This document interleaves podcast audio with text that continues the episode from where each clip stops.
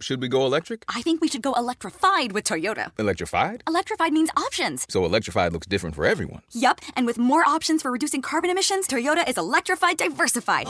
Learn more about our Beyond Zero vision for the future at toyota.com slash beyond zero. Audm presents The Prophecy of the Wasteland, written by James Parker. Why is April the cruelest month? Why did the chicken cross the road? Why do people watch golf on television? The first question I can answer. April is the cruelest month because we are stuck. We stopped dead and we're going rotten. We are living in the domain of the crippled king, the Fisher king, where everything sickens and nothing adds up, where the imagination is in shreds, where dark fantasies enthrall us, where men and women are estranged from themselves and one another, and where the cyclical itch of springtime, the spasm in the earth, the sizzling bud, even the gentle germinal rain, only reminds us how very, very far we are from being reborn. We will not be delivered from this, or not any time soon. That's why April is cruel. That's why April is ironic. That's why muddy old, sprouty old April bustling around in her hedgerows, brings us down.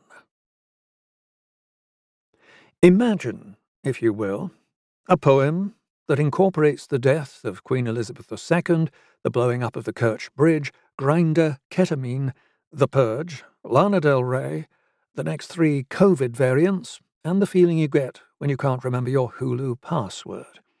Imagine that this poem which also mysteriously contains all of recorded literature, is written in a form so splintered, so jumpy, but so eerily holistic that it resembles either a new branch of particle physics or a new religion, a new account, at any rate, of the relationships that underpin reality. Now imagine this poem making news, going viral, becoming the poem, hailed over here, reviled over there, such that everybody is obliged to react to it and every poem yet unwritten is already inevitably altered by it. And now imagine that the author of this poem, the poet himself, is a haunted looking commuter whom you half recognize from the subway platform. You're getting close to the wasteland. When Ted Hughes met T.S. Eliot in the 1960s, he was deeply struck by the older man's physical presence, the strength of his hands, thick, long, massive fingers, and the slowness and deliberateness with which he ate. When Eliot spoke, Hughes remembered later, I had the impression of a slicing, advancing, undeflectable force of terrific mass. This long chewing Eliot, consolidated Eliot, powerfully and ponderously integrated Eliot, extending his personality over the young poet, was not the Eliot who wrote The Wasteland. No, indeed. That Eliot, 33 year old poet slash critic, acclaimed but still struggling, was in pieces. He was in quietly raving and silently groaning fragments. He had to be. Hyper civilized as he was, and dressed with bleak propriety for his day job at Lloyd's Bank, Eliot, on the brink of the wasteland, was none the less a shaman, a real one, and to manifest the dire spiritual condition of the tribe he had to undergo, in his buttoned up way, the regulation shamanic dismembering.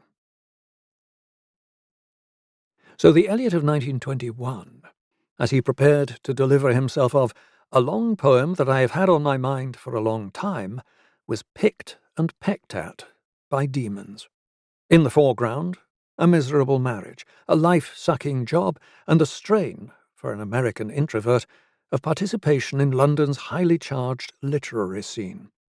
In the background, apprehensions of profound disorder, with accompanying nervous symptoms, and finally, a visit from his mother. Charlotte Eliot, 77 years old, resident of Greater Boston, popped over to see her son in London, stayed for ten weeks, and left him prostrate with neurosis. I really feel very shaky, Eliot wrote to his friend Richard Aldington, and seem to have gone down rapidly since my family left. Some brain kink, some malady of consciousness, was sinking him repeatedly into obscure states of horror. His feelings, he said, were impossible to describe. The bank, presented with his difficulties, imagine that proto HR meeting, that one act play, gave Eliot three months' sick leave. He departed London in October, first for a month long rest cure in the English seaside town of Margate, and then for Lausanne, in Switzerland, where, by the waters of Lac Léman, he placed himself under the care of Dr. Roger Vittoz. Returning to London via Paris in January, he gave, as he later wrote, the manuscript of a sprawling, chaotic poem called The Waste Land to his fellow reality shifter and most ardent advocate, the flame haired American nutter prodigy Ezra Pound. Great editors, like great record producers, know where to make the cut. It's a secondary creative act, doubling the primary one, to breathe upon the formless waters, to infuse the chaos, the sprawling manuscript, with the logos. Teo Macero, New York City, 1969, having recorded hours upon hours, spools upon spools, of Miles Davis jamming sulphurously and sorcerously with a crew of possessed sidemen, takes out his razor and makes Bitches Brew. Ezra Pound, Paris 1922, licks the nib of his pencil and slashes entire sequences, entire movements from Eliot's new poem. Pound was a maker and a shatterer, prancing round London with his isms, his imagism and his vorticism and his anti-Georgianism. His ear for poetry was almost feral. Eliot trusted him completely. So across the manuscript Pound went prowling. He jabbed and bracketed and sliced, and his marginalia popped like fireworks. Too loose, too tum-pum, bulls. Make up your mind. Once in a while he approved. Okay, or, more Poundian, echt, German for real. By the time he was done, the wasteland had been cut by half.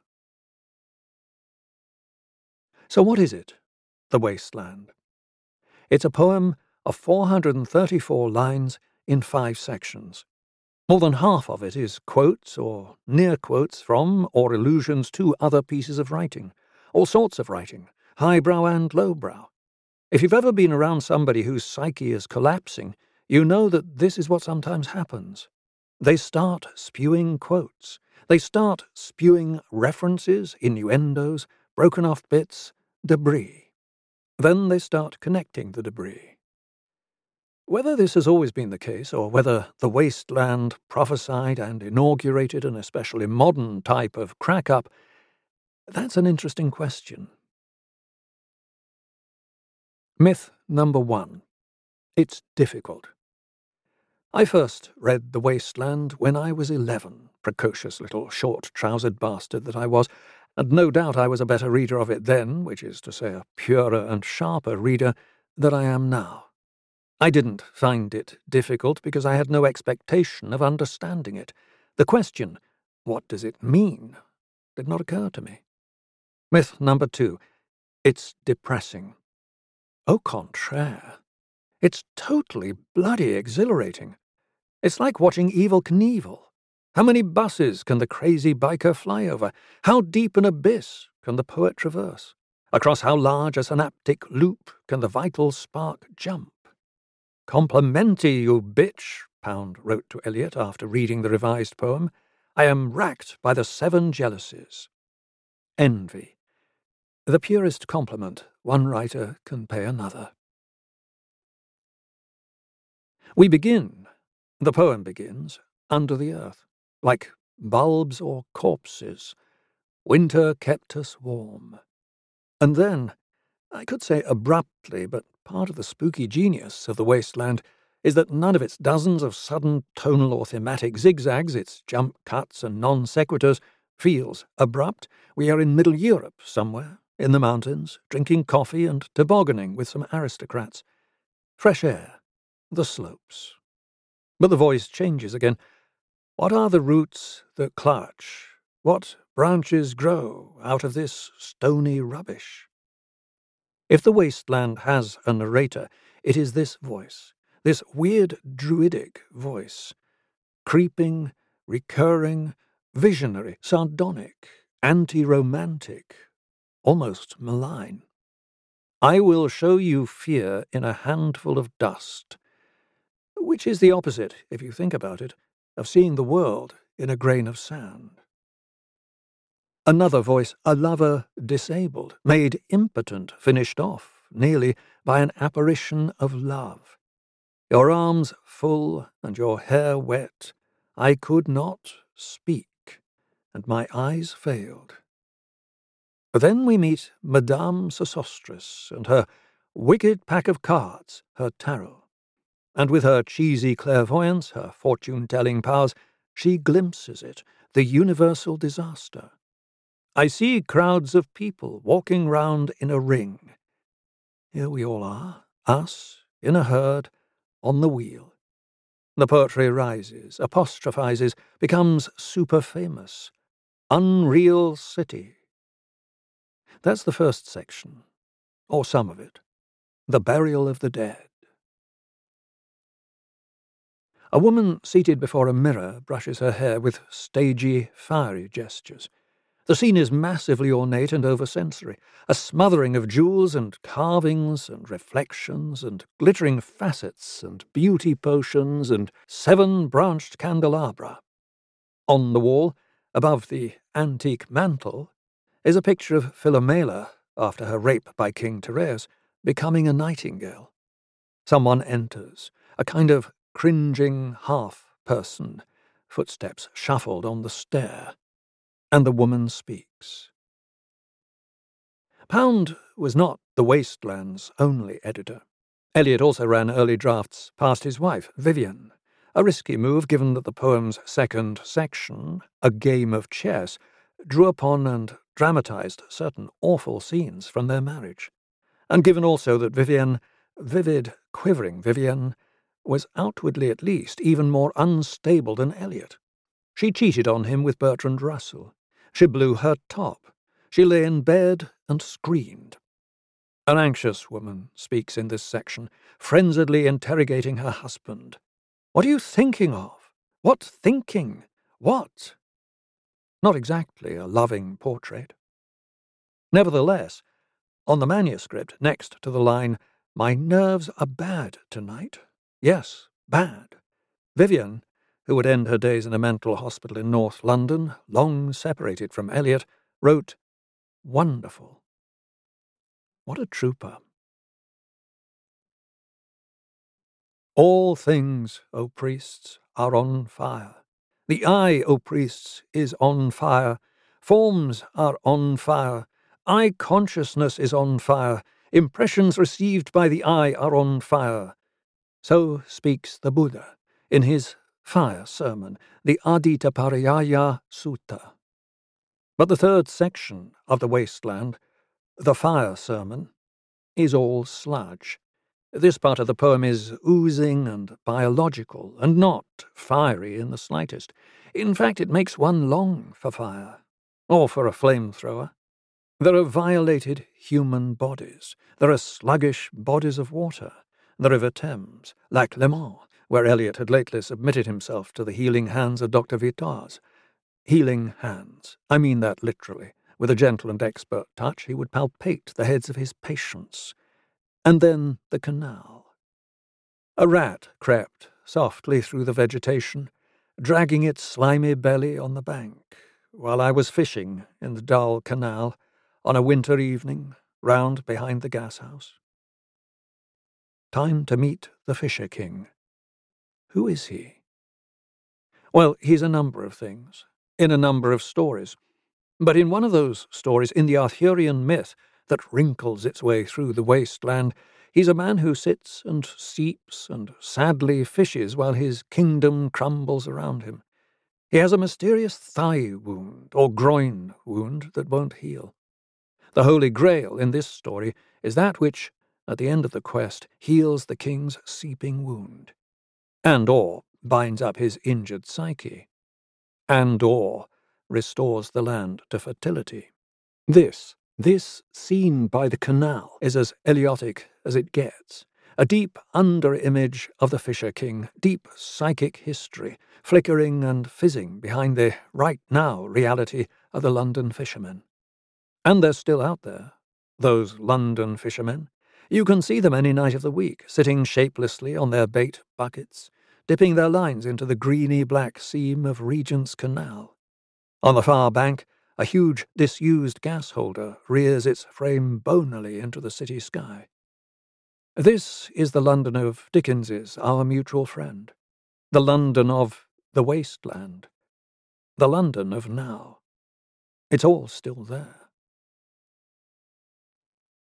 Wounded groins, drooping night anglers, nervous wives. Are you picking up a slight atmosphere of sexual difficulty? Enter Tiresias, old man with wrinkled female breasts. Tiresias, the blind prophet of Greek mythology who interrupted the love-making of two large serpents, two writhing, sexy serpents, and as a penalty was changed into a woman for seven years.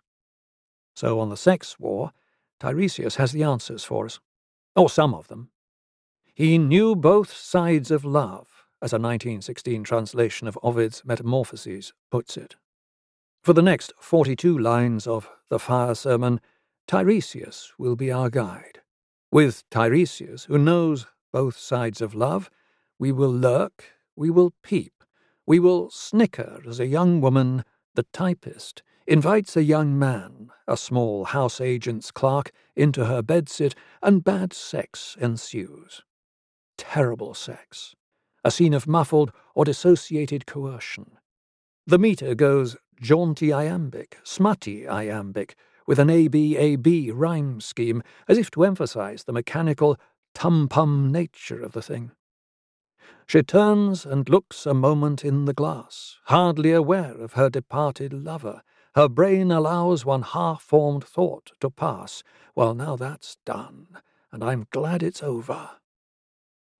Eliotic irony, peering down upon this woman from a great height, itemizing snootily her food in tins, the laundry drying on her windowsill, the narrowness of her existence. The narrator, who is Eliot, who is Tiresias, also sees her sexual predicament with a special rarefied slash horrified clarity, with a livid frozen empathy, with the pity that she, allowing one half-formed thought to pass, cannot permit herself. Pound's cut to the fourth section, Death by Water, was the big one. 83 lines of wandering, wild weathered sea narrative in fluent blank verse, part the tempest, part the perfect storm. And no one dared to look into another's face or speak in the horror of the illimitable scream of a whole world about us. Pound pencil poked and worried these lines, a jab here and a slice there, and finally cut the lot. Gone. What was left at the tail end of all this storm action was a brief, perfect Elizabethan style lyric. Ten lines. Phlebas the Phoenician, a fortnight dead, glimmeringly discreet, with its own deep sea music. Phlebas is a drowned sailor.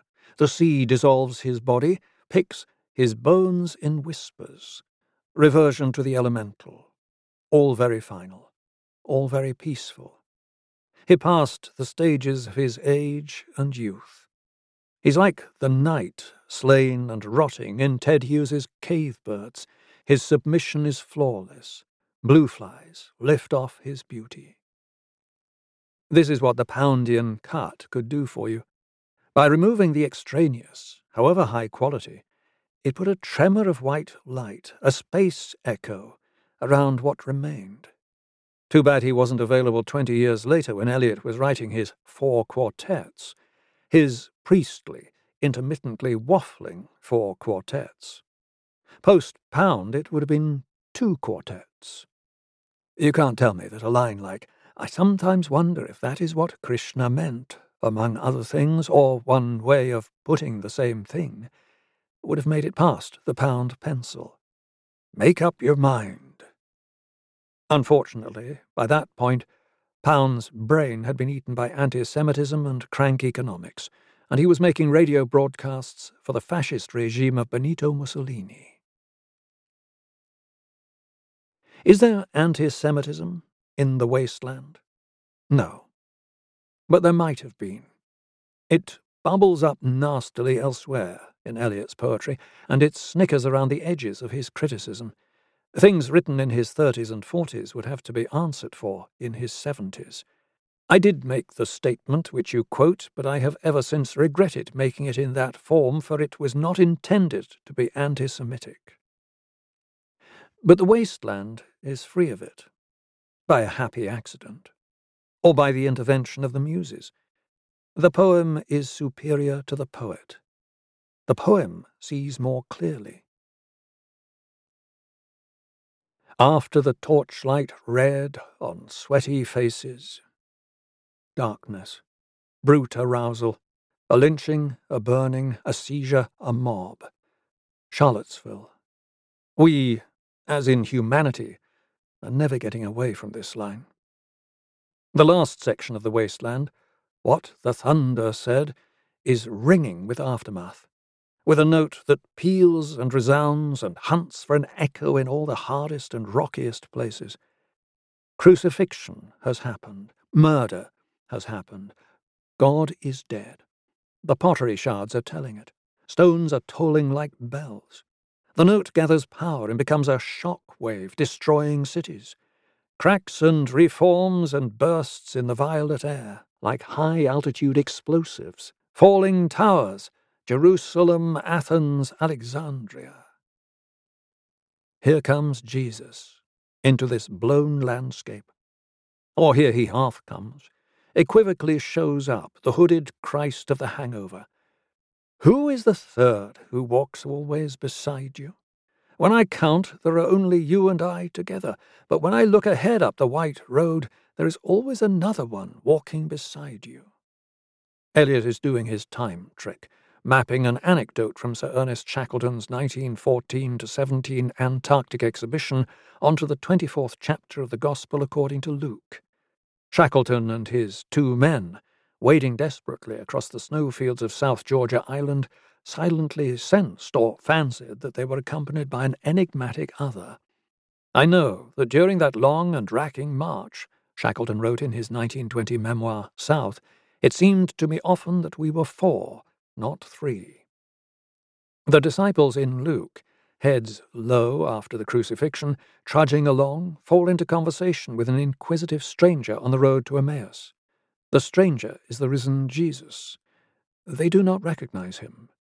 We can imagine them thinking, Who is this guy? The last 39 lines of The Wasteland are an apocalypse. Static hums in the dryness, little monsters twitch, bats with baby faces, and then the storm. Civilization goes, the mind goes, and the god of the Upanishads speaks in syllables of thunder, the whole scene strobed by lightning bolts and the shock editing of life flashing before your eyes. Shall I at least set my lands in order? wonders the poet slash fisher king, with pathetic coherence, as London disintegrates behind him and his brain swarms with quotes and quotes and quotes. The poem's great and final collapse, as Matthew Hollis puts it in his brilliant new book, The Wasteland, a biography of a poem, of cascading imagery and fleeting phrases, like a cine reel of a disappearing Europe. Shanti, Shanti, Shanti, it ends. Sanskrit for peace. Drone of the void, of the mind suddenly emptied. Okay, so where are we now, one hundred years later, with the wasteland? The sludge is rising, the flames are rising, the demagogues are getting louder, and the brown shirts are cracking their knuckles. The poem's discontinuities no longer startle us. Rather, they feel like home. All the sections, all the voices, all the tones, they hang together like. like. like Bohemian Rhapsody. like an episode of Rick and Morty, like a conspiracy theory. Our inner condition, meanwhile, has not altered. We're all trailing our lines in the dark water. We've all sustained the secret wound. You've got your holy grail, and I've got mine. And whether we can ever find them in this lifetime, our respective grails, get our hands on them and apply them to our suffering, I don't know. The Wasteland was written by a very disturbed man, a fastidious man possessed by visions of squalor, a man unable to distinguish the fall of civilization from the fall of his own psyche. It was written in the after roar of one war with another boiling up on the horizon. It was marginal testimony. Imagine its fate without the encouragement of Pound, that became instantly central. Why? Because it couldn't be denied. Because it was brain thunder. Because it was magic, and it ripped the shaman apart. Because it itemizes our illnesses like no poem before or since, offering nothing, nothing at all, but the stark elation of seeing the thing as it is. If you enjoyed this production, find the best long form articles read aloud in the Audm app, available now for iPhone and Android.